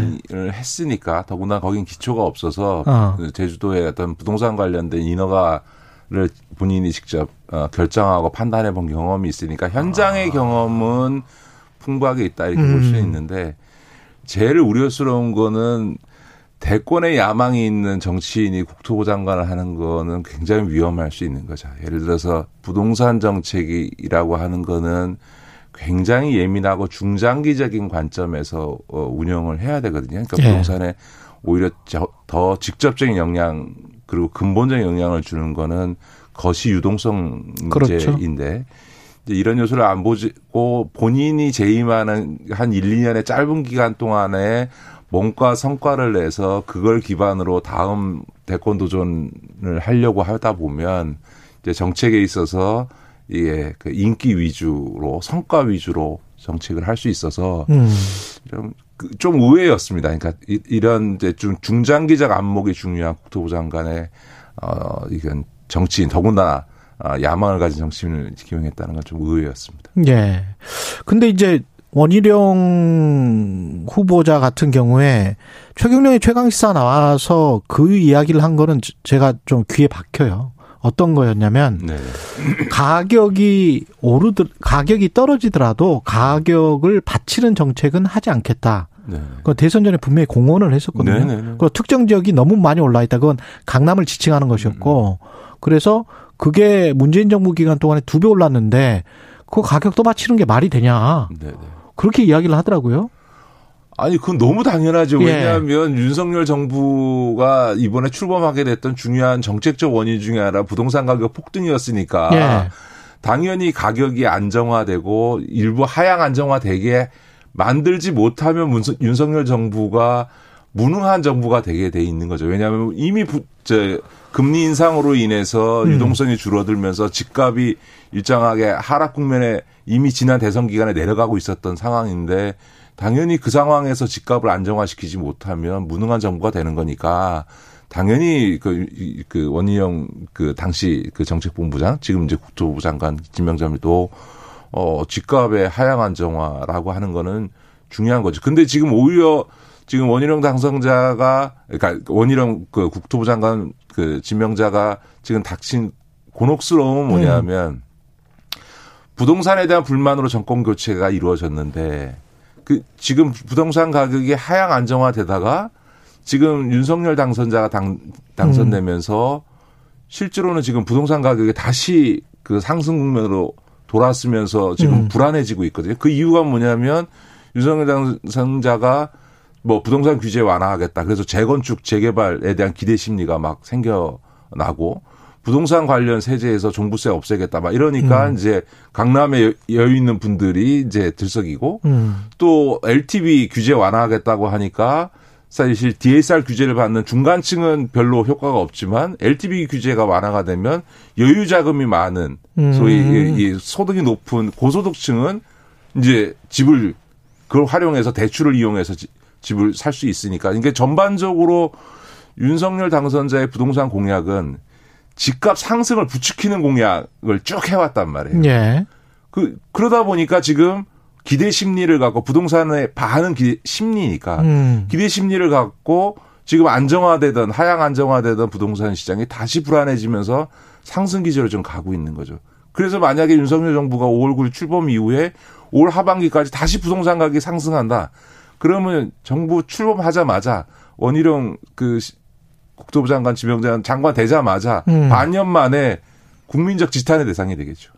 근데 그 월- 원래 어 대선 기간 동안에 내놓았던 공약들 같은 것들 보면은 재건축 초과이익 환수제 철회 같은 것들 네, 네. 특히 그리고 이제 그 아까 LTV 말씀을 하셨지만은 대출 규제를 좀 더 완화하겠다는 것들 그렇죠. 그런 것들은 주택 가격 상승에 불을 지피는 그런 어떤 정책들 아닙니까? 그렇죠. 그렇죠. 그러니까 이제 예. 예를 들어서 지금 서울의 재개발 재건축 지역과 그 인근 지역을 중심으로 해서 이제 부동산 가격이 오른대요. 예. 예. 거기서 핵심적인 거는 뭐냐면은 용적률 규정이나 그렇죠. 층고 제한 같은 걸 없애는 겁니다. 네. 예를 들어서 강남에 있는 압구정 현대 아파트를 네. 지금 그, 그 이전에는 39평, 그러니까 39층 이하는 못 올리도록 이렇게 음. 층수 제한을 해놨는데 그걸 풀거나 용적률을 높여주게 되면 예. 이제 뭐 50층, 60층짜리 이제 고, 고층 아파트가 들었으면서 음. 굉장히 개발 이익이 높아지게 되죠. 그러니까 그렇죠. 이제 당연히 그런 이제 대치동 음마 아파트나 뭐 이런 압구정 현대 아파트 같은 데에 대한 가격이 올라가게 되고 그게 가격이 올라가게 되면 그 주변도 옆에 아파트 가격이 오르니까 우리도 따라 올려 이것은 음. 같이 올라가는 현상이 나타나게 되죠. 그래서 근데 이제 이렇게 강남이 다시 가격이 상승하기 시작하면 우리나라 부동산은 강남이 오르면 그 주변이 이제 확산되어지면서 따라 덩달아 오르거든요. 그런 패턴이었죠. 패턴이었기 예. 때문에 이런 지금 강남 집값이 다시 들썩이는 현상은 부동산 시장에 불안감을 다시 주는 음. 거니까 이 윤석열 정부가 지금 심각하게 고민하지 않을 수 없고요. 그러다 보니까 그 원희룡 국토부 장관 지명자도 뭐 규제 완화 그냥 음. 확 하지는 않겠다. 한 번에 하지는 않겠다. 예. 어? 뭐 이렇게 이제 조금 소, 말을 톤다운 하는 이유가 음. 지금 이게 잘못하면 부동산이 다시 가격이 상승하면서 윤석열 정부의 원망이 돌아오고 민심 위반이 발생할 수 있다는 걸 알고 있는 거고요. 또 하나는 LTV 규제 완화 같은 경우도 지금 여- 연준에서 지금 big step 그러니까 그 금리 인상을 예. 대폭 하는 거를 두 번 하겠다고 하면서 지금 미국 증시가 엊그저께 폭락하기도 했는데 예. 이제 이렇게 갈 경우에 지금 금리 인상하는 과정에서 LTV 같은 대출 규제를 완화했을 때 음. 가계 부채 문제 등과 같은 것이 폭발할 수 있어서 지금 이제 윤석열 정부는 금융 관련돼서나 혹은 이 어, 부동산 관련해서는 음. 본인이 공약한 기조를 그대로 밀고 갔다가는 문제가 터지고 음. 그걸 이제 변경해야 되는 그런 상황에 빠져 있는 거죠. 결국 그러면은 처음에는 그냥 한동안 그 250만 원 공급 그 공약이 있었거든요. 네네. 그러면 공급 정책 위주로 가면서 시장을 관망하는 그렇게 될 수가 있겠네요. 예, 제 예상은 음. 어쨌든 공급이야 뭐 어떤 경우에도 지속 적으로 그렇죠. 하는 게 시장에 부정적 영향을 주는 거 아니까 예. 공급 확대 정책 정도가 유지되고 음. 나머지 정책들은 아마 시- 기존에 공약했던 것과는 달리 부동산 세제를 뭐 완화한다든지 혹은 규제를 부동산 음. 규제를 완화한다든지 하는 거는 상당히 속도 조절을 하지 않을까. 말을 걷어들일 수는 없으니까 그렇죠. 속도 조절하는 형태로 가겠죠. 그러면 역으로 말하면 문재인 정부의 정책 기조가 한동안은 유지가 될 것이다. 그렇죠. 그러니까 그렇게 되겠네. 어, 윤석열 예. 당선인 윤석열 정부도 그 방금 말씀드렸던 부동산 시장 불안감 때문에 속도 조절을 할 것이고 음. 또 한편에서는 국회가 지금 민주당이 그렇죠. 절대 다수당이기 때문에 그런 과감한 어떤 뭐 법 개정이나 이런 것들에 협조해 줄 리 없어서 음. 실제로는 문재인 정부의 정책 기조가 상당 기간 지속된다라고 음. 봐야 되겠죠. 하반기 경제 전망은 어떻습니까? 그 금리 인상을 한다는 게 결국은 인플레이션 물가 상승 때문이기도 하지만 물가 상승이 뭐 경제가 좋아진다는 의미잖아요. 네, 네, 네. 근데 이제 그게 너무 금리 인상을 하다 보면 그게 다시 이제 경제 찬물을 끼얹게 되는 그런 부작용이 있으니까. 하반기 경제 전망 음. 아마 윤석열 정부는 출범하고 나서 어, 문재인 정부가 겪었던 또 같은 어려움을 겪게 되지 않은 음. 경제 전망이 되게 좋지 않습니다. 예. 아, 지금 얼마 전에 기재부에서도 윤석열 당선인한테 지금 어, 성장률 전망치를 지금 하향 조정하는 것으로 보고한 것으로 알려져 어, 있고요. 예. 이대로 가면 올해 실질 소득 상승률이 거의 0%가 될 거다. 물가 음. 인상으로 인해서. 근데 이제 그래서 경제 성장이라고 하는 게 지금 여러 가지 요소, 우크라이나 사태로 이- 와 같은 어떤 이 국제 정치적인 불안감도 있고 그것에서 촉발된 원자재 가격의 상승으로 인해서 지금 전체적으로 지금 글로벌 공급망에 문제가 생겨나고 있고 이런 이제 이런 것들이 다 세계 경제 불안감이 커지면 우리처럼 경제의 70% 이상이 수출에 의존하고 있는 우- 대한민국 경제는 당연히 휘청할 수밖에 없는 거거든요. 근데 문제는 이렇게 경제가 어, 경기 침체 국면까지는 아니어도 하강하는 성장률이 떨어지는 국면에서는 물가가 가 안정화돼야 되는데 이렇게 경제가 어려운데 물가가 상승하는 이- 이른바 이게 스태그플레이션이라고 예. 얘기를 하는데요. 음. 이런 상황은 가장 고통스러운 상황인 그렇죠. 거거든요. 예. 그러니까 이제 성장이 제대로 안 된다는 거는 실질 소득이 늘어나지 않는다는 건데 물가는 올라가면 가계 부담은 늘어나는 거죠. 여기에 금리가 인상되면 그 저 대출 받은 돈에 대한 원리금 부담은 늘어 또 늘어나게 음. 되는 거니까 이중 삼중고가 지금 예정돼 있다는 음. 거죠. 그러니까 굉장히 어려운 경제 상황을 올 하반기에 맞을 가능성이 높다 이렇게. 근데 지금 내각 인선 한 걸 보면 사실 인플레이션이 오면 가장 힘든 사람들이 중산층 이하들 서민들이 그렇죠. 서민들이죠. 왜냐하면 생활 필수품은 무조건 써- 써야 되는 것이고 쌀이든 보리든 먹어야 되는 거잖아요. 근데 그게 이제 올라 버리니까 그러면 뭐 굉장히 힘들어지는데. 그렇죠. 그러니까 예. 이제 이게 그 제가 그런 비유를 많이 하는데 동서고금을 막론하고 음. 인류 역사에서 물가가 지속적으로 상승하는데 민심 위반이 발생하지 않은 그렇죠. 경우는 없거든요. 그러니까 물가 앞에 버티는 장사가 없습니다. 정권이 없습니다. 그러니까 마- 윤석열 정부로서는 아마 이 물가 인, 그 상승 기조가 올해 지금 4%를 넘을 것으로 예상이 되거든요. 그리고 어. 내년에도 그럼 물가가 하락할 거냐? 그, 그것도 지금 불확실한 상황에서 만약 이런 4% 5%대의 물가 상승이 올해 내년 지속된다. 내후년 총선을 앞두고 민심 위반은 뭐 필연적인 거죠. 그러, 그러다 보니 윤석열 정부로서는 긴장하지 않을 수 없는 거고요. 또 하나 음. 측면은 뭐냐면 이게 그러면 이제 뭐 예를 들어서 요즘 유류세 인하라든가 이런 이제 세제 수단을 통해서 이제 물가 인상을 누르는 그렇죠. 이- 이런 수단을 쓸 수 있는데 이렇게 되면 이제 세수가 줄어들거든요. 그렇죠. 그러니까 진짜 경제가 어려워지면 우리가 그동안 이제 코로나를 그 대처하기 위해서 엄청난 그 지원을 해주고 그 돈을 이제 그 마련한 데 있어서 그동안은 초과 세수가 발생한 돈으로 많이 해줬는데 이제는 초과 세수는 고사하고 세수가 줄어들 수 있는 상황이 음. 예측되고 있는 거거든요. 예. 그런 상황에서 물가 어, 인상을 대처하기 위해서 세금 감면 수단을 쓰기가 굉장히 어려워지는 겁니다. 음. 재정 확보의 문제와 물가 대처 사이에도 또 어, 딜레마가 있는 거죠. 그런 그렇죠. 점에서 경제 정책을 운영하는데 굉장히 어려운 환경에 윤석열 정부가 직면하게 될 거다 이렇게 보는 거죠. 선택을 해야 되는데 금리 인상을 하면 또 사실은 자산 가격이 굉장히 하락을 할 수 있고 네, 그렇게 되면 사실은 윤석열 대통령을 지지했던 그 유권자층에 네, 네, 네. 그 유권자층에 또 지- 민심 위반도 나타날 수가 있거든요. 그렇죠. 예. 그러니까 이제 그러니까 상당히 딜레마적인 상황인 거는 맞습니다. 예, 그렇죠. 그러니까 예. 금리 인상을 통해서 유동성이 축소되면 부동산 가격은 반드시 하락하게 그렇죠. 되는데요. 이 부동산이 하락하는 과정은 한편에서 금리가 인상되니까 주택담보대출을 했던 이자 원리금 부- 상환 부담은 커지는데 음. 주택 그 자기가 갖고 있는 빚내서 산 집의 가치가 떨어지게 되니까 그렇죠. 예. 그 어떻게 보면 자기가 산 가격보다 부동산 가격이 내려가면 음. 손해 보면서 원리금 상환 부담은 커지는 상황이 되고 음. 그게 일정 수준 이하를 내려가게 되면 이제 담보 가치가 떨어져서 돈 가- 그러죠. 은행에 부채를 상환해야 되는 부담이 생겨나게 되고 음. 그러다 보면 손해 보고 집을 팔아야 되는 상황까지 내몰리게 되는. 그렇습니다. 특히 이제 최근에 고가의 주택을 사신 분들 같은 경우는 굉장히 걱정이 많으실 것 같아요. 지금 상황이. 이제 상투 잡으신 분들은 지금 예. 이제 걱정이 생길 수밖에 없죠. 그럴 것 같고 아 이게 쉽지 않을 것 같습니다. 세수가 줄어들면은 기존의 복지 이 정책이랄지 이런 것들도 줄어들 수 있- 있으니까 그런 것들도 좀 걱정이 되네요. 지금 제일 재밌는 대목 중에 하나 윤석열 예. 당선자와 인수위가 음. 보통 새 정부는 국민의 마음을 얻기 위해서 복지와 관련된 이제 그 많이 내놓죠. 국정 과제들을 네. 이거 추진하겠습니다.라고 지금 인수위 단계에서 막 내놔야 되는데 음. 하나도 내놓은 게 없어요. 힘들겠습니다. 힘들 것 같네요.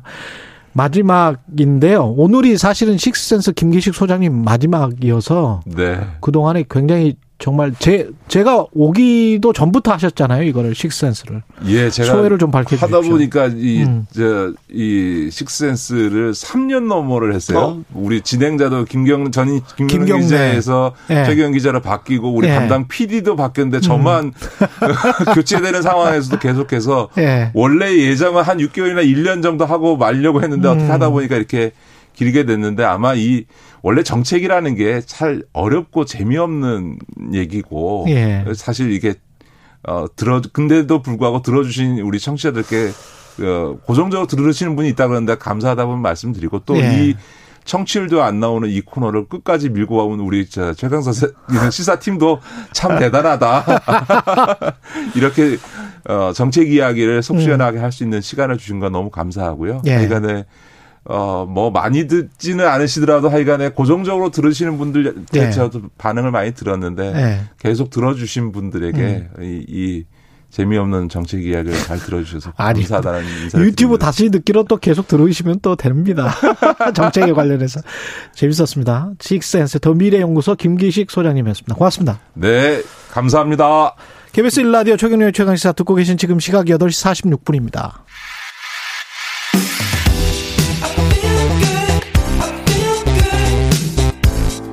세상에 이익이 되는 방송 최경영의 최강 시사 네, 지난 1월 양주 채석장 붕괴 사고 기억하실 텐데요. 고용노동부가 사고 원인을 밝히기 위해서 지난 두 달여 동안 정밀 조사를 실시했고요. KBS도 열심히 취재를 했습니다. KBS 보도본부의 아, 산업과학부 김준범 기자가 나와 있습니다. 안녕하세요. 네, 안녕하세요. 예. 일단 사고 개요부터 좀 설명을 해드려야 이게 될것뭐 같습니다. 기억 못 하시는 분들도 있을 테니까 약간 음. 기억 되짚어 드리면 사실 뭐 작년 올해 노동계에서 가장 큰 이제 이슈가 중대재해처벌법. 그렇죠. 그게 올해 1월 27일에 음. 논란 끝에 시행이 됐습니다.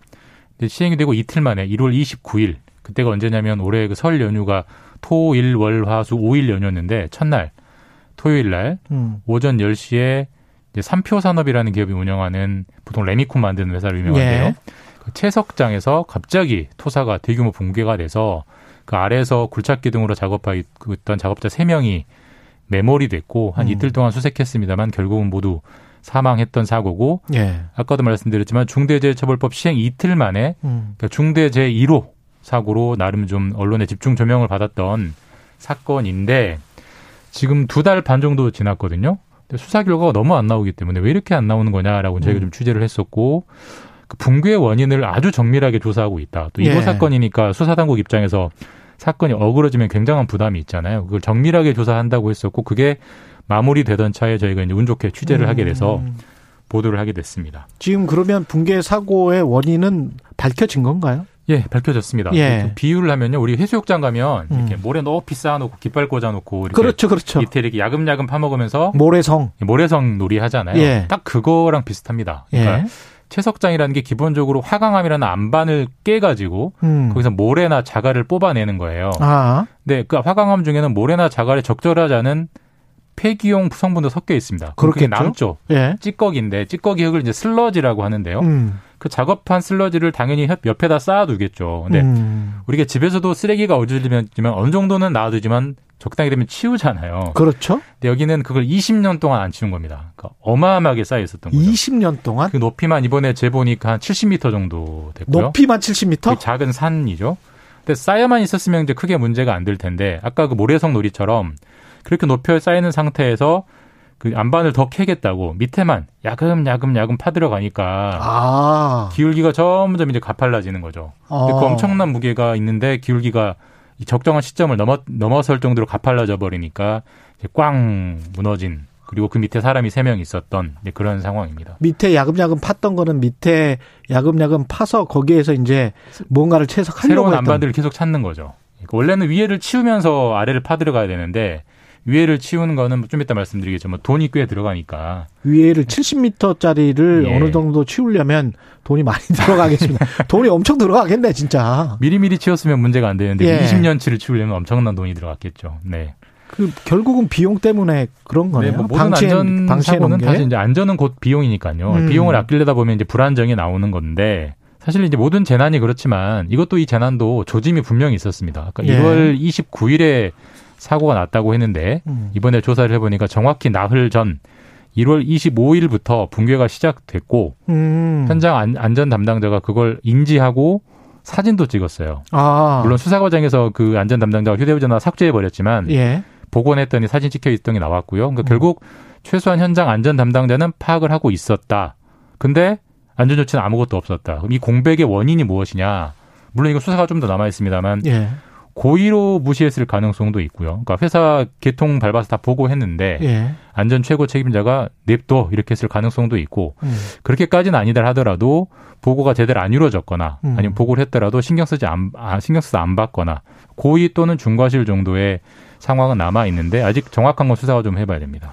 이게 좀 고의성이 짙네요. 차, 차라리 무슨 방벽을 뭐 설치를 해준다거나 네. 아니면 뭐철 같은 걸로 좀 이렇게 방 방어할 수 있는 그런 콩, 뭐 구조물을 좀 옆에다가 만들어 놓는 실제로 그런. 규정이 있어요. 이런 예. 걸 깎아내릴 때는 적당한 단계별로 이 펜스를 쳐라. 당연히 그래 있는데 그래야 될 것 같은데. 현장을 혹시라도 나중에 화진 화면이라도 보시면 아시겠지만 예. 그 정도로 막을 수 있는 높이가 아닙니다. 그러니까 이건 설령 그게 있었다고 해도 아. 무너질 수밖에 없는 어마어마한 슬러지 양이었기 때문에 예.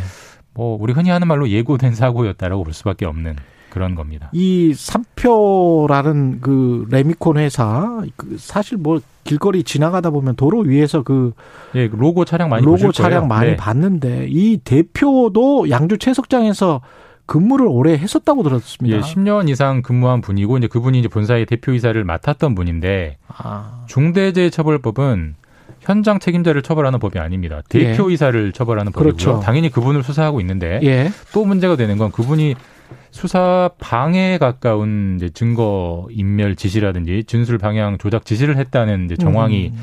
포착이 됐는데 당장 사고가 나니까 직후에 이 대표이사가 현장 소장에게 전화를 걸어서 예. 본인이 오래 근무했으니까 사정을 잘 알거 너무 아니겠습니까? 알겠죠. 야, 이제 사고가 났으니까 고용부가 조사를 들어올 것이다. 음. 조사가 들어오면 날씨 탓 때문에 무너졌다고 하자. 날씨 때문에. 그러니까 당시 이제 1월에서 2월로 넘어오니까 날씨가 약간 풀리니까 음. 해동이 되니까 흙이 흐물흐물해져서 무너졌다고 하자라고 진술 방향을 지시 비슷하게 뭐 종용 좀 하고요.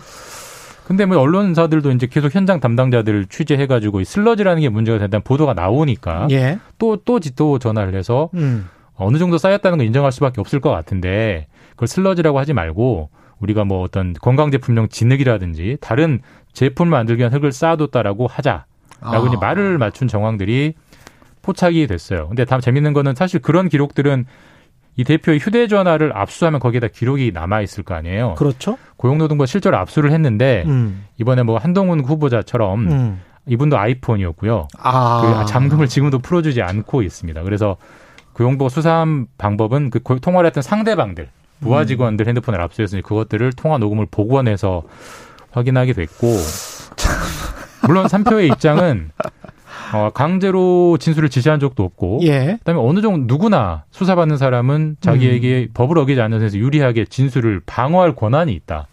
방어권을 행사한 것이다라고 이제 주장하고 있습니다만은 뭐 결국 이제 검찰이 법원이 판단하게 되겠죠.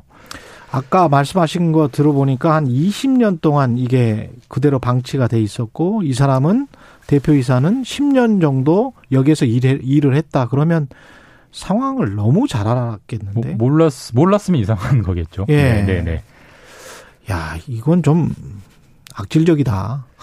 근데 어쨌든 이게 아까도 말씀드렸지만 중대재해 1호 사고이기 때문에 예. 특별히 더 많은 관심을 받고 있고요. 음. 아마 기소도 상대적으로 빨리 될 거고 재판이 이루어질 겁니다. 근데 지금 뭐 이제 새 정부 들어서 중대재해처벌법 때문에 경영 못 하겠다라는 이제 그 경영계들의 그렇- 반발, 예. 중대재해처벌법 개정해 달라. 중대재해처벌법 모든 기업인들을 범죄자로 만든다. 이런 이제 의견들이 있기 때문에 이 재판 결과가 어떻게 나오느냐가 개정 논의에 상당히 영향을 줄 거예요. 아 왜냐하면 근데 이래 놓고 뭐 중대재해처벌법을 개정해 달라 이러면 어떻게 어떻게 하자는 거죠? 어쨌든 그래서 이제 정말 예. 과- 정말 경영계 걱정대로 과도한 처벌이 나올 것인지 음. 아니면은 그 그건 약간 기우에 불과하고 이리저리 다 빠져나가게 될 것인지 이제 그 재판 결과를 보면 이 중대재해처벌법 향후 개정 논의에도 상당히 중요한 영향을 줄 그런 사건 재판이 될 것 같습니다.